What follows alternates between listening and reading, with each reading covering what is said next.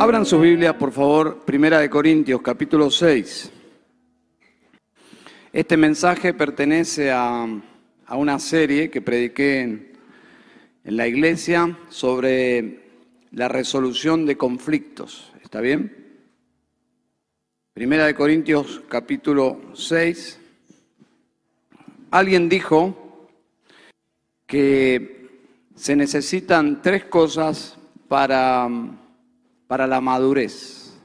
Se necesitan reunir tres aspectos para la madurez. En primer lugar, obediencia. La obediencia. En segundo lugar, conocimiento, conocimiento bíblico. Y en tercer lugar, tiempo. Y déjenme explicar un poco esto. Alguien puede tener mucho tiempo de creyente y no haber sido bien instruido en la palabra y su madurez seguramente se vería afectada en alguna forma, porque justamente su instrucción no es eh, sana, saludable. Por otro lado, puede alguien tener poco tiempo en Cristo, ser bien instruido durante ese tiempo corto en la fe y a la vez ser muy obediente, pero por ser muy joven en la fe, su madurez también sería afectada. O el caso, el caso de una persona que reúne los tres factores. Ya ha pasado un tiempo con el Señor, un tiempo importante, ha asimilado la correcta instrucción bíblica y ha sido, podríamos decir, regularmente obediente, no perfectamente obediente. Eso es solo una característica de nuestro Señor Jesucristo. Esto le otorga un grado de madurez cristiana estable. Cuando las personas llegan a ese nivel, podríamos decir, realmente es, un, es una bendición para la iglesia. ¿eh? Entonces, una iglesia que forma personas a través del tiempo, eh, instruyen la palabra de Dios, esas personas se someten a la palabra de Dios, indudablemente es una iglesia que va a crecer en madurez por la presencia de estas personas, de estas familias. Indudablemente de allí se nutre el liderazgo. En el aspecto del tiempo, por ejemplo, una, uno de los requisitos es que no puede ser un neófito y allí entonces eh, tenemos una condición para la madurez y eso afecta, eh, afecta a las personas para tener acceso a ciertos lugares de ministerio, por ejemplo el pastorado, diáconos o liderazgo en sí. Justamente no porque sea desobediente o porque tenga falsa doctrina, simplemente por no tener el tiempo suficiente para haber crecido en Cristo. Y en el factor tiempo podríamos añadir las pruebas, la disciplina, las experiencias, fracasos, logros, etcétera, etcétera. Pero lo podríamos incluir en el tiempo. Pensando en nuestros hermanos del primer siglo de esta iglesia, en la iglesia allí en Corinto, en, estas tres, en estos tres ingredientes, según el libro de los Hechos, ellos eh, o la iglesia comenzó con el ministerio del apóstol Pablo, nada más ni nada menos. Fueron instruidos por el apóstol Pablo durante un año y medio. ¿Se imaginan? Un año y medio con la presencia del apóstol Pablo enseñándoles la palabra de Dios. Cuando el apóstol Pablo escribe esta epístola, ya habían pasado cinco años, es decir, que en la mayoría de los casos, cinco años de cristiano tenían. Podemos entonces sacar algunas conclusiones sobre esta congregación. Tuvieron la mejor capacitación bíblica del mismísimo apóstol Pablo, un hombre ejemplar, con un entendimiento de la doctrina inigualable según el capítulo 1, versículo 5, ellos eran ricos en conocimiento, Presten atención a eso, ricos en conocimiento. Según el mismo capítulo, pero el versículo 7 dice, dice Pablo allí, que eran ricos en dones espirituales. Es decir, era una iglesia que tenía las condiciones para ser una iglesia madura. Ellos conocían excelentemente bien las doctrinas, no obstante, no obstante, ¿cómo conocemos esta iglesia? ¿Como una iglesia madura o como una iglesia inmadura? Lamentablemente, ¿eh? lamentablemente esta iglesia es conocida como una iglesia muy inmadura. Llegamos a la conclusión que el conocimiento no es igual a, a madurez, no es igual a madurez. Llegamos a la conclusión que el conocimiento no es igual a sabiduría. Podríamos añadir que dones espirituales no es sinónimo de madurez, de fortaleza. Dice Pablo en el capítulo 3, versículo 1, así que yo, hermanos, no pude hablaros como a espirituales, sino como a carnales, como a niños en Cristo. Es muy honesto Pablo. Pablo dice, no puedo tratarles como me gustaría en un sentido como maduros. Tengo que hablarles como a niños, es decir, inmaduros, como una iglesia inmadura. Ahora, estamos en el capítulo 6 y estamos en una iglesia que tiene una actitud inmadura para resolver los conflictos. Y de eso quiero hablar en esta mañana, como tenemos nosotros, los cristianos, que enfrentar los conflictos. Y Dios usa los conflictos. Dios usa los conflictos para medir nuestro carácter. De alguna forma, cuando pasamos por un conflicto, eso es como un escáner a nuestro corazón. Es una forma de escanear nuestra madurez también. Así que Dios usa los problemas para también moldear el corazón. Si somos sensibles a nuestras nuestra propia realidad espiritual, si somos, nos dejamos moldear por el Señor, es una oportunidad también para crecer. Es justamente lo que vamos a ver en el pasaje de hoy, capítulo 6, versículo 1. Dice, ¿se atreve alguno de vosotros cuando tiene algo contra su prójimo ir a juicio ante los incrédulos y no ante los santos? Bueno, el verso 1 plantea el problema, uno de muchos problemas de esta iglesia. Hermanos de la iglesia, miembros, resolviendo sus problemas interpersonales en los tribunales públicos y los incrédulos observándolo todo. Dice allí en el versículo 1, tiene algo contra es un término usado en las cortes. Tiene algo contra. No eran la clase de cortes porque dice que eran, eh, los problemas los llevaban a esas cortes. Estos lugares no eran lugares de asuntos penales, sino más bien de índole, podríamos decir, comercial y civil. Es decir, parecería que por ahí venían los problemas. Así que el humor del pasaje, la atmósfera del pasaje es horror, horror de parte de Pablo. Pablo está horrorizado, Pablo está escandalizado por lo que estaba sucediendo. Ahora, simplemente una aclaración, esto no significa que los creyentes jamás deben hacer uso de los tribunales de justicia, de, su, de sus lugares, Pablo mismo apela a César para defender su causa, así que no sería pecado, bajo ciertas circunstancias, apelar a un tribunal de justicia superior.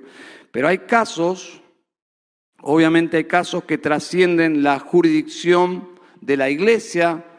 La iglesia no es competente para asuntos donde deben ser llevados a la justicia. Pablo aquí no habla de esos casos donde sí haría falta la intervención de magistrados, jueces y todos asuntos legales. Piensen, por ejemplo, si hubiese un caso penal grave en el contexto de nuestra iglesia. No sé, un asunto gravísimo de homicidio, por, exagerar. No, no, no iríamos a visitar a un hermano a la cárcel para iniciar un proceso de disciplina eclesiástica. ¿eh? Eso ya es más allá. O sea, la iglesia tiene que actuar, pero excede a esos asuntos. O si un pastor confiesa que mató a uno de sus diáconos y lo enterró en el fondo de la iglesia. No es que lo vamos a disciplinar y va a quedar todo en familia, ¿no? Eso es un asunto ya de un asunto muy serio que ya eh, escapa a la gerencia de la iglesia. Aquí Pablo está preocupado por aquellos asuntos que se deberían arreglar fácilmente eh, dentro de la familia de la fe. Y la inmadurez hacía que no solo no se solucionen, sino que se agranden. Así que de nuestro texto de hoy vamos a ver tres implicaciones que surgen de cómo nosotros o qué se requiere para enfrentar de forma madura un conflicto. Y el primer principio es que se requiere más que conocimiento. Versículos 1 al 4. Dice el versículo 2, o no sabéis, versículo 3, o no sabéis. Es decir, ellos sabían, no se trata solo de conocimiento. Dice, o no sabéis que los santos han de juzgar al mundo. Y si el mundo es juzgado por vosotros, ¿no sois competentes para juzgar los casos más triviales? ¿No sabéis que hemos de juzgar a los ángeles? ¿Cuánto más asuntos de esta vida? Ustedes notarán, notarán allí la palabra sabéis, sabéis. Pablo hace cuatro preguntas, son preguntas con una, tonalidad irónica, porque obviamente que hay una respuesta. Es, una pregunta, son preguntas retóricas, versículo 2. ¿No sabéis que los santos han de juzgar el mundo? La respuesta es sí, Pablo. Sí, apóstol Pablo. Sí, hermano Pablo. Sí, lo sabemos. Lo hemos, lo hemos oído de tus labios.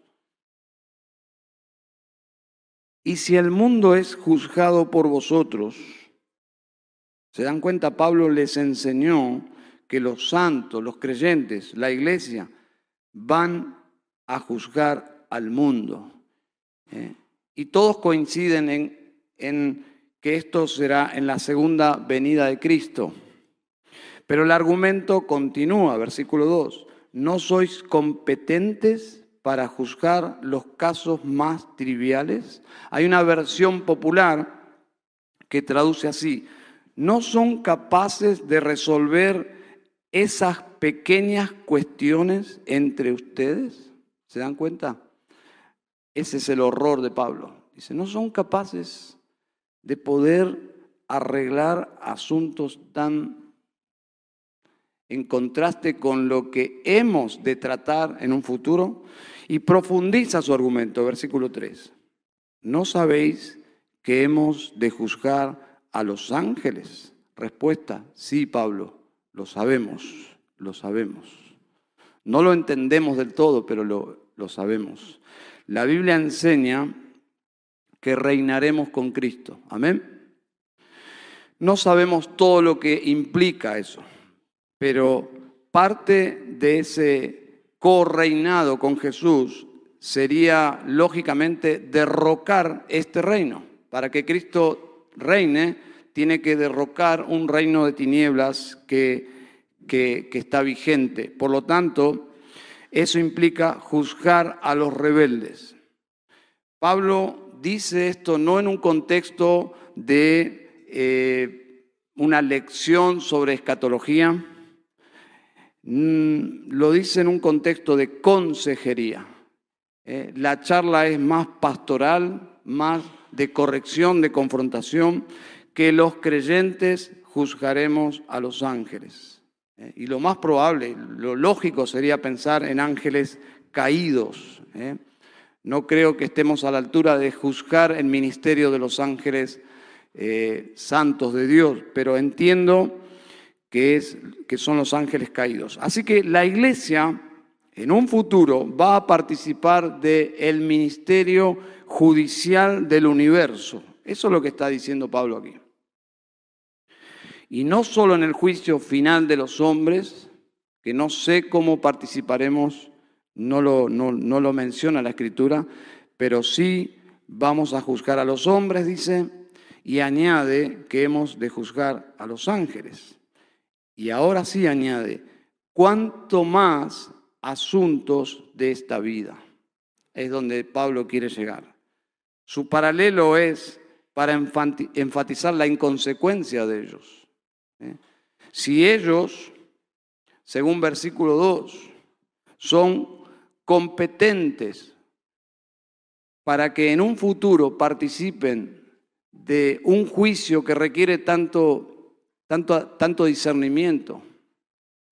¿Cómo puede ser, versículo 2, no sois competentes para juzgar los casos más triviales? Así que Pablo está dando aquí una pista de qué clase de conflictos estaban llevando a ese nivel de llevar, llevar los conflictos interpersonales a, a las cortes eh, seculares.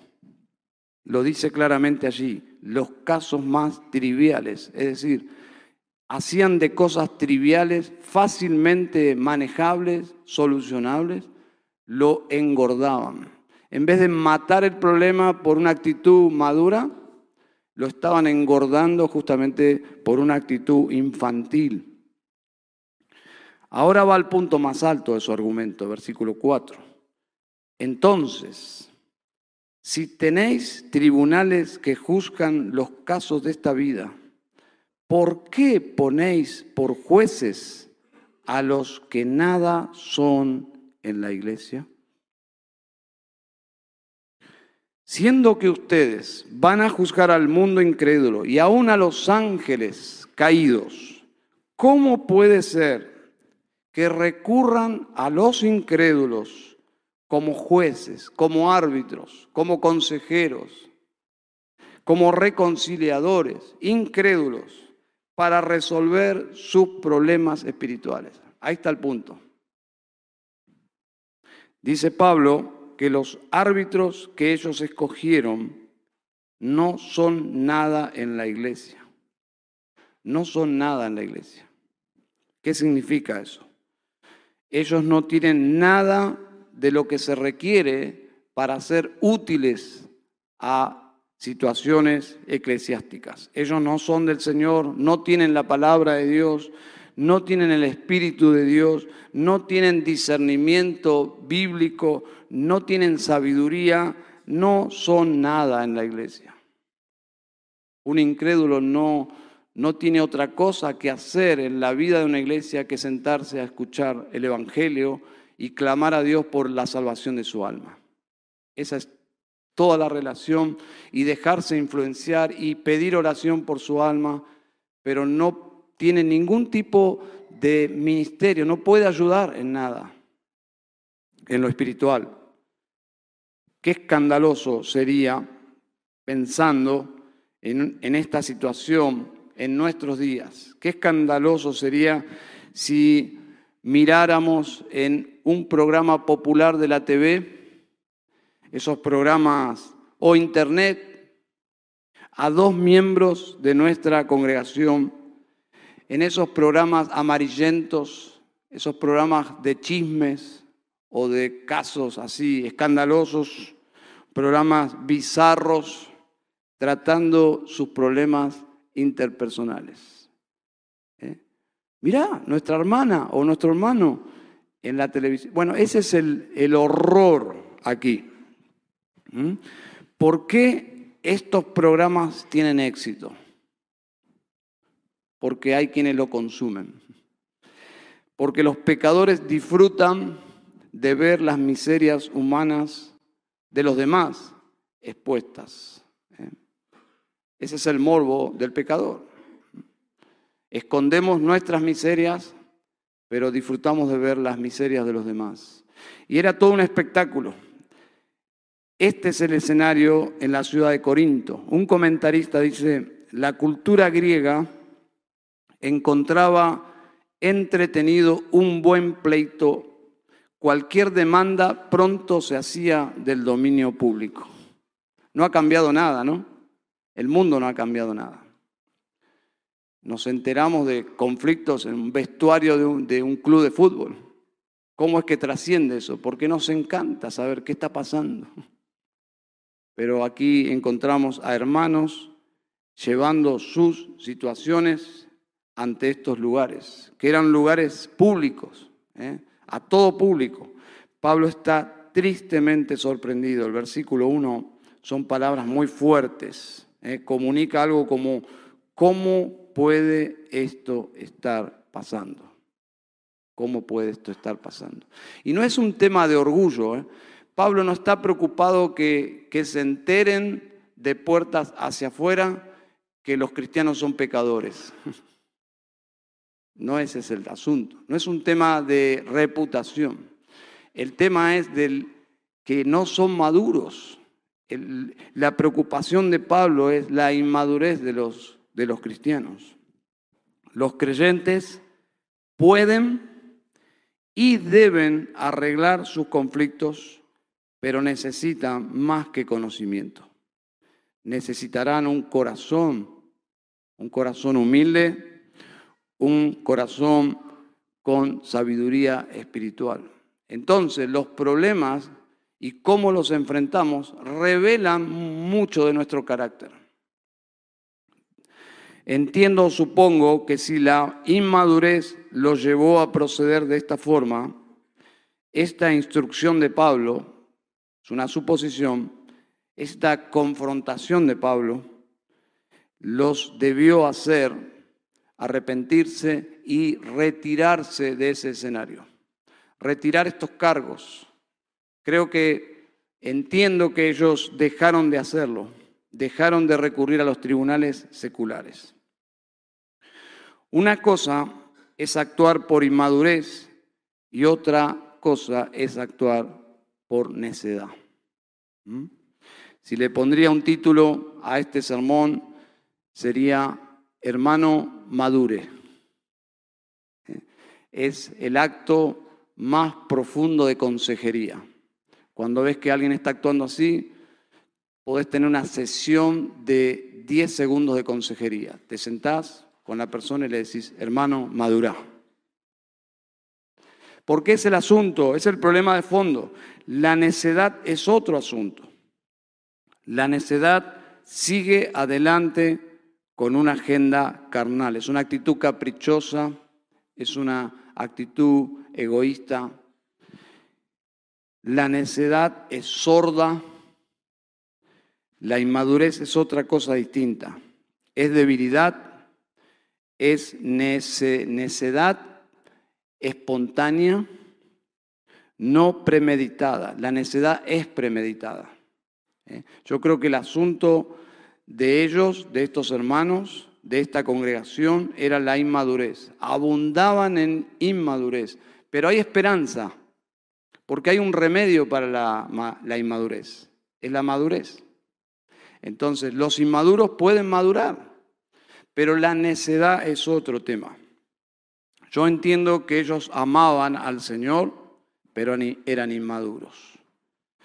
Por esta razón Pablo, porque tenía esperanza, porque hay esperanza para los inmaduros. Y porque Pablo tenía esperanza, les escribe dos cartas canónicas, las tenemos en la Biblia, pero hay otras cartas no oficiales que Pablo les escribió, porque tenía esperanza. Los conocía y sabía Pablo que ellos eran verdaderos hermanos y que ellos iban a responder. Entonces, eran una iglesia del Señor, pero inmadura. Y Pablo apela a ellos en varias partes de la epístola, trata diferentes conflictos, pero el problema de fondo era que tenían una actitud inmadura ante el conflicto, eran contenciosos, se, estaban dividiendo, no sabían manejar sus diferencias. Entonces, primera implicancia es que para manejar el conflicto con madurez se requiere más que conocimiento. ¿eh? No es simplemente conocer, es actuar. ¿eh? Nuestra forma de actuar nos deja en evidencia, de alguna forma evidencia nuestra madurez o nuestra inmadurez. En segundo lugar, versículos 5 y 6, se requiere para tratar los conflictos de forma madura, a veces se requiere pedir ayuda. Eso es madurez también, pedir ayuda, pero dentro de la iglesia. Versículos 5 y 6. Versículo 5 dice así, para vergüenza vuestra lo digo. ¿Acaso no hay entre vosotros algún hombre sabio que pueda juzgar entre sus hermanos? Sino que hermano contra hermano litiga, y esto ante incrédulos. Ellos recurrieron a tribunales seculares para resolver sus asuntos espirituales. ¿Eh? Pablo no está en contra de tratar problemas fuera de la iglesia que no tienen que ver con lo espiritual. Usted si tiene un problema odontológico no va a pedir al pastor que lo trate. Es un problema médico, va a ir al dentista, pero no es el asunto aquí. El asunto aquí es que ellos temas espirituales los llevaron a un ámbito incorrecto. Entonces el problema de fondo es espiritual y si es un problema espiritual es un problema familiar.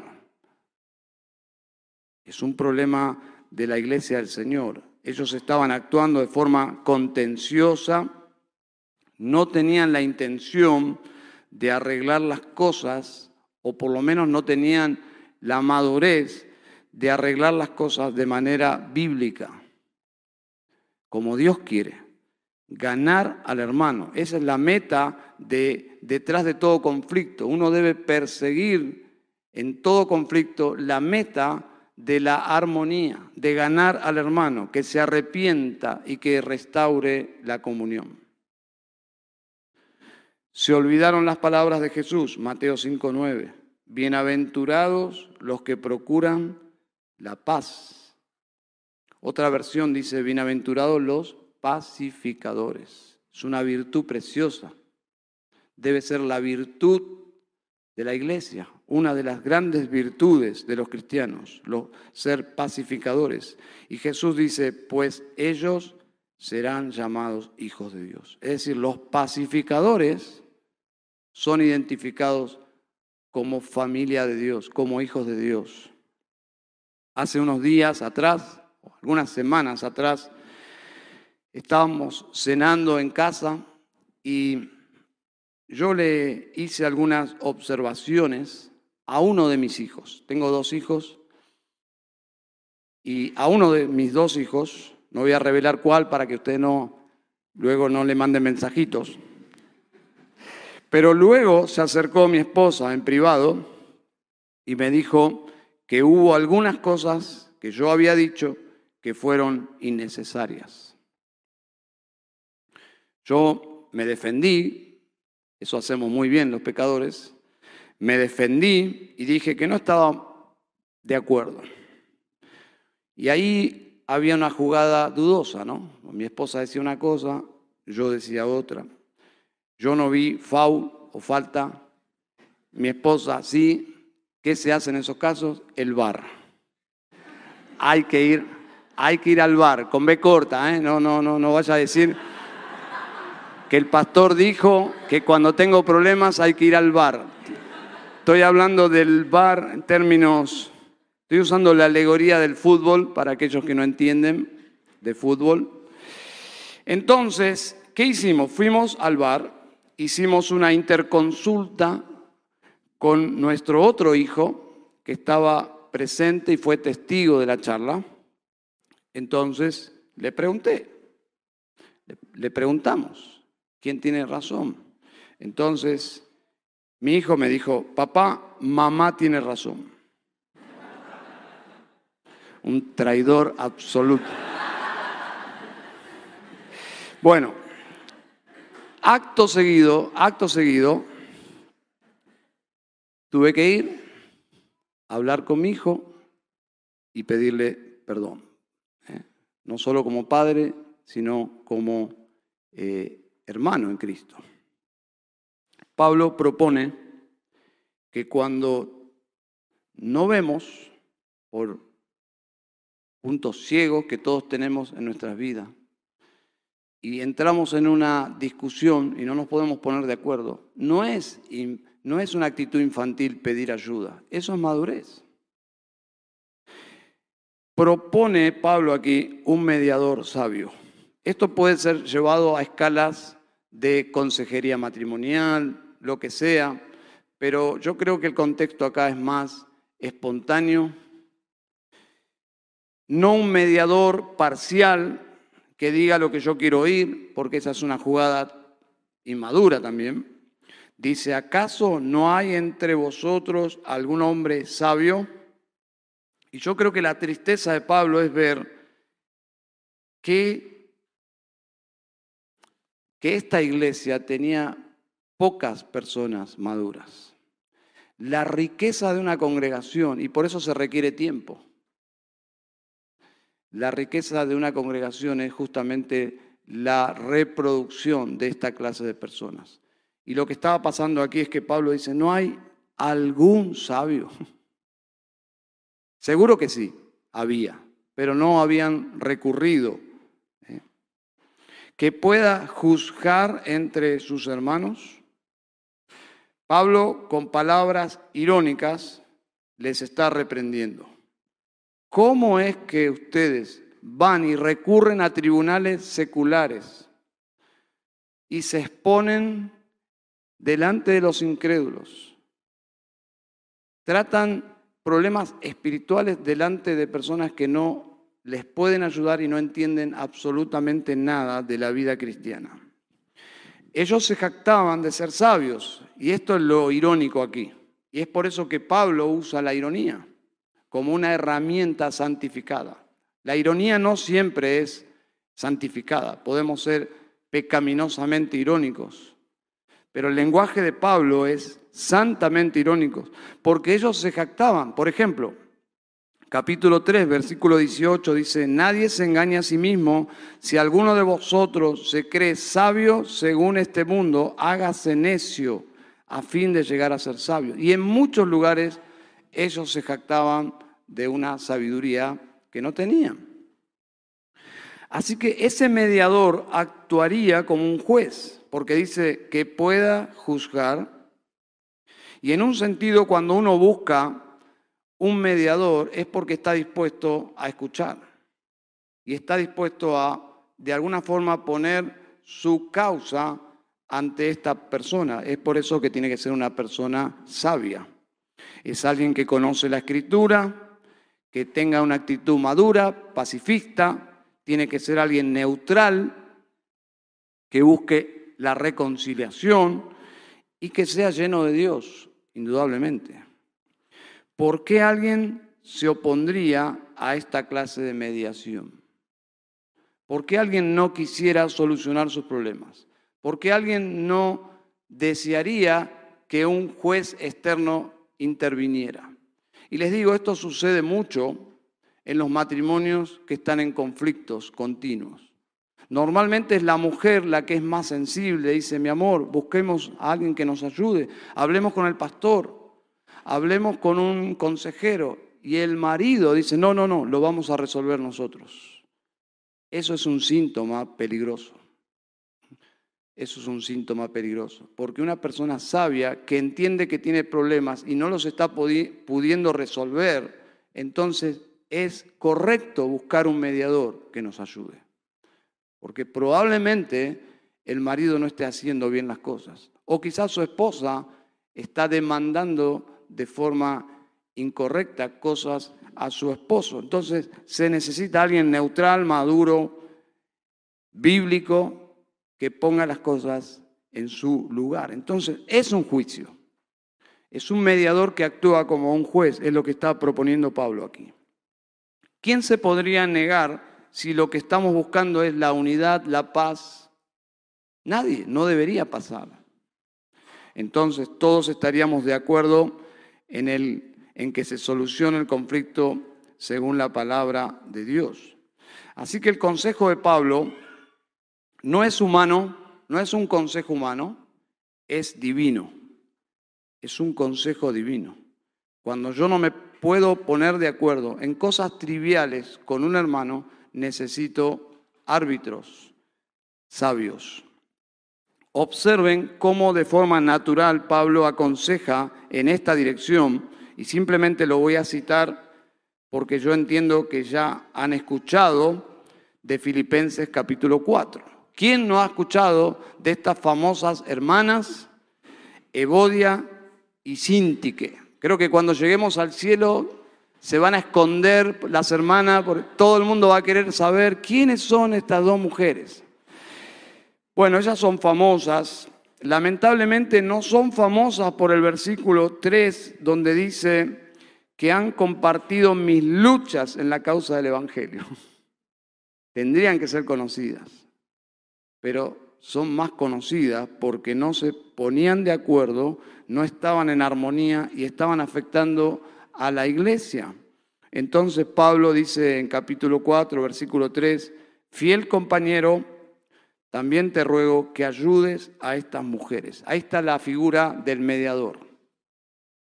Ahí ves la figura del mediador, del hombre sabio de Primera de Corintios capítulo 6. Estas hermanas que aman al Señor, claramente sirven al Señor, pero estaban enredadas en un asunto y no le encontraban la vuelta y Pablo apela a este fiel compañero para que intervenga. Tema de familia, Pablo le pide a su fiel compañero que haga de árbitro pacificador, pero dentro de la familia de Dios. ¿Bien? Entonces, se requiere más que conocimiento, versículo 1 al 4, se requiere a veces tomar un paso de humildad y pedir ayuda, versículos 5 y 6, pedir ayuda a un mediador, pero dentro de la iglesia. Y finalmente, versículos 7 al 11, se requiere a veces perder por amor al Evangelio. Versículo 7 dice, así que, en efecto, ya es un fallo o falta, dice la versión Reina Valera 60 dice, ya es un fallo o falta entre vosotros el hecho de que tengáis litigios entre vosotros. La palabra falta o fallo significa fracaso. Ya es un fracaso. No es una virtud. Pablo dice, ya es un problema que ustedes tengan continuamente este tipo de situaciones. Pleitos, ya es un pecado. Normalmente los pleitos, no siempre, pero normalmente es por pecado.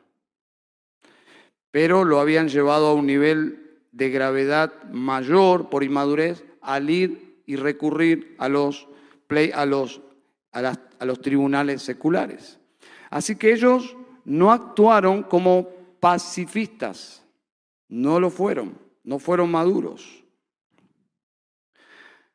Leí sobre un consejo que Abraham Lincoln dio a un grupo de estudiantes de élite, futuros abogados de la nación. Y observen el consejo. Cito, desalienten el litigio, persuadan a sus vecinos a llegar a un acuerdo cada vez que ustedes puedan. Quizás, bueno, yo sé que hay abogados aquí. ¿Qué quiso decir Abraham Lincoln? Lo que quiso decirle es, coloquen la paz por encima de sus intereses económicos. Eso es un principio bíblico. La paz sobre mis propios intereses personales. Versículo 7. ¿Por qué no sufrís mejor la injusticia? ¿Por qué no ser mejor defraudados? ¿Qué está proponiendo Pablo aquí? ¿Que yo pierda? A veces sí. Está proponiendo Pablo un camino que es perder por un lado, pero es ganar por otro lado. Dice, no es mejor ser defraudados, no es mejor lidiar con eso que crear una fractura, una división en la iglesia. No es mejor maduramente lidiar con sentimientos como estos, ser defraudados. Versículo 8, por el contrario, vosotros mismos cometéis injusticias y defraudáis, y esto a los hermanos. Y esto a los hermanos. Yo no sé si has vivido una experiencia así, donde el camino más pacificador era perder y olvidar y perdonar y orar y no cortar la relación, sino intentar seguir adelante. A veces se necesita eh, tomar ese camino, a veces no. Y es por eso que se necesita discernimiento para saber si es mejor perder. Si perder implica que el tiempo sanará esto, es una cosa. Si perder implica que el tiempo creará un problema más grande, ese es otro asunto. Entonces, la Biblia dice que los que siguen la voluntad de Dios jamás serán defraudados. Mateo 25:3, ciertamente ninguno de los que esperan en ti será avergonzado. Así que perder por causa del Evangelio es ganar. Leí el testimonio del pastor John MacArthur. Él cita a un abogado, a un abogado amigo, quien comenta que a lo largo de los años él ha aconsejado a muchos cristianos para que retiraran sus demandas presentadas contra otros creyentes. En un 90% de los casos, ha tenido éxito y testifica que sin ninguna excepción esos creyentes han sido bendecidos. También, sin ninguna excepción, los que insistieron en resolver sus litigios en los tribunales terminaron amargados y resentidos, ya sea que ganaran o perdieran el pleito. Ir a los tribunales contra otros hermanos es siempre perder. Siempre es perder. La forma de actuar de los corintios era tan inaceptable que Pablo les dice que su proceder no es compatible con la nueva vida en Cristo. Y cuando uno sigue leyendo el versículo 9, uno dice, ¿será que cambió de tema Pablo? No cambió de tema. No cambió de tema. Es el mismo tema. Esta forma de actuar inmadura no representa los valores cristianos, no representa la nueva vida en Cristo. Versículo 9 dice, ¿o no sabéis que los injustos no heredarán el reino de Dios? No os dejéis engañar, ni los inmorales, ni los idólatras, ni los adúlteros, ni los afeminados, ni los homosexuales, ni los ladrones, ni los avaros, ni los borrachos, ni los difamadores, ni los estafadores heredarán el reino de Dios. Y esto erais algunos de vosotros, pero fuisteis lavados pero fuisteis santificados, pero fuisteis justificados en el nombre del Señor Jesucristo y en el Espíritu de nuestro Dios. ¿Se dan cuenta? Ellos estaban actuando como lo que ya no eran. Ellos eran justificados y estaban actuando en comunión con los incrédulos, actuando como incrédulos, como injustos, a propósito, puedes dar testimonio en tu vida del versículo 11 Puedes dar testimonio de esta realidad en tu vida. Observen los verbos. Fuisteis lavados. Fuisteis santificados. Fuisteis justificados en el nombre del Señor Jesucristo y en el Espíritu de nuestro Dios. Puedes dar testimonio en esta mañana que tu vida refleja que esto es una realidad en tu presente porque Cristo intervino en tu vida. No sos lo que debería ser, yo no soy lo que debería ser, pero ya no somos lo que éramos antes. Hubo una transformación. ¿Eh? Fuisteis lavados, dice Pablo. ¿Por qué necesitábamos lavarnos? O que Dios nos lave. Porque estábamos completamente sucios e indignos. Y cuando llegamos a Cristo, lo primero que reconocimos es justamente que estamos sucios. Una de las características de una persona que no ha llegado a la fe es que no se siente sucio, que no se siente mal con su pecado.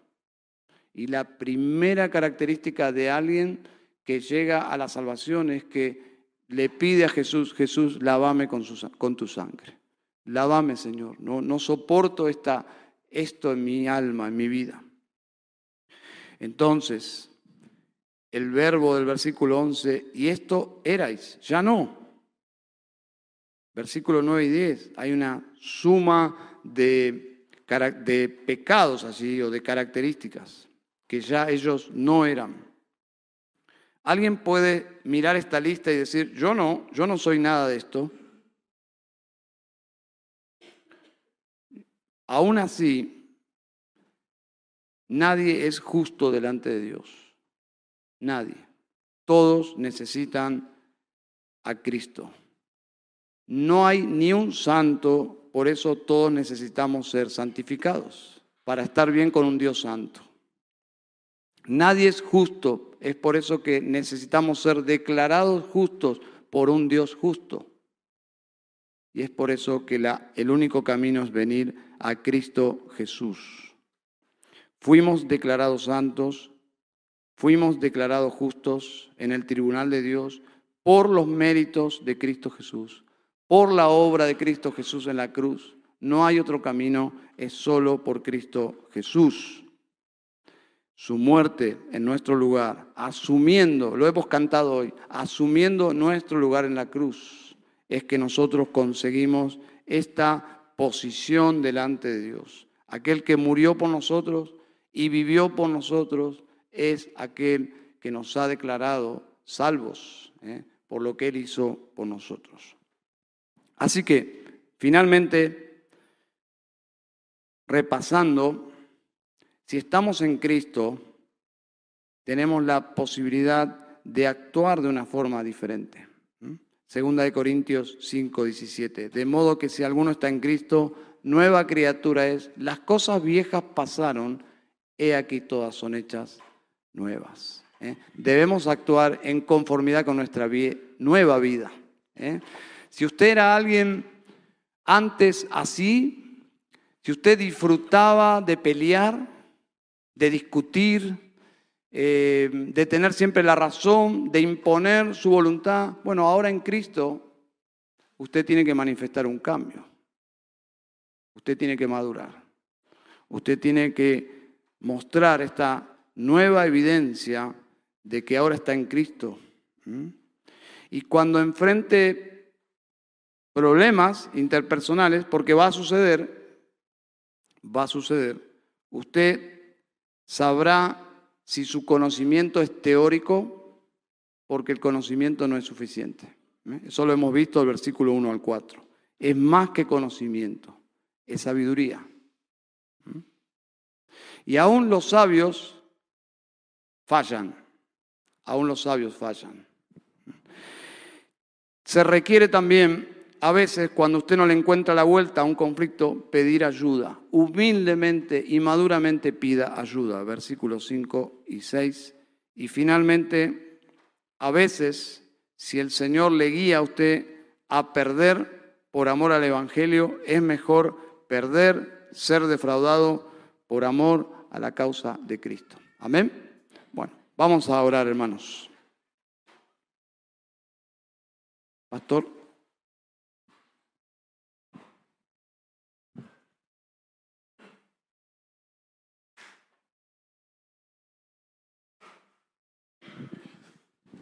Siempre que en el Nuevo Testamento se nos manda a perdonar, a reconciliar una relación, arreglar cosas pendientes con los hermanos, está de fondo la cruz, ¿verdad? Y el modelo de nuestro Señor. Oramos. Señor amado, gracias por tu palabra preciosa esta mañana. Gracias porque éramos enemigos tuyos y sacrificaste a tu Hijo para reconciliarnos con vos. El que nunca pecó murió en lugar de los que vivimos pecando, pagando nuestros pecados, nuestras deudas. Ya no hay deuda, ya hemos sido reconciliados por los méritos de Jesús. Y eso impone un modelo a seguir para nuestra vida cristiana tremendo. Ayúdanos Dios, ayúdanos a glorificarte, ayúdanos a bendecir a los demás, a cuidar nuestra propia alma manteniendo los conflictos al día, resolviendo cualquier tema de diferencia, de ofensa, de sospecha, de desconfianza, ponerlo, Señor, en tu altar, a la vista, a la luz, para ser resuelto. Guárdanos de pecados como el rencor, la amargura, el resentimiento, que le roba la pasión a tu pueblo en todo el mundo, por ti, por tu causa, por tu gloria, Señor. Por favor, obra en medio nuestro, santifícanos, Dios. Si hay asuntos pendientes que resolver entre los hermanos, entre las hermanas, entre los cónyuges o entre padres e hijos, por favor, Dios, que uses tu palabra, la apliques a lo más profundo de nuestro corazón y nos des la gracia para obedecerla y actuar. Y pedir ayuda si es necesario también. Porque tú eres digno de que lo hagamos, Dios. En el nombre de Jesús. Amén.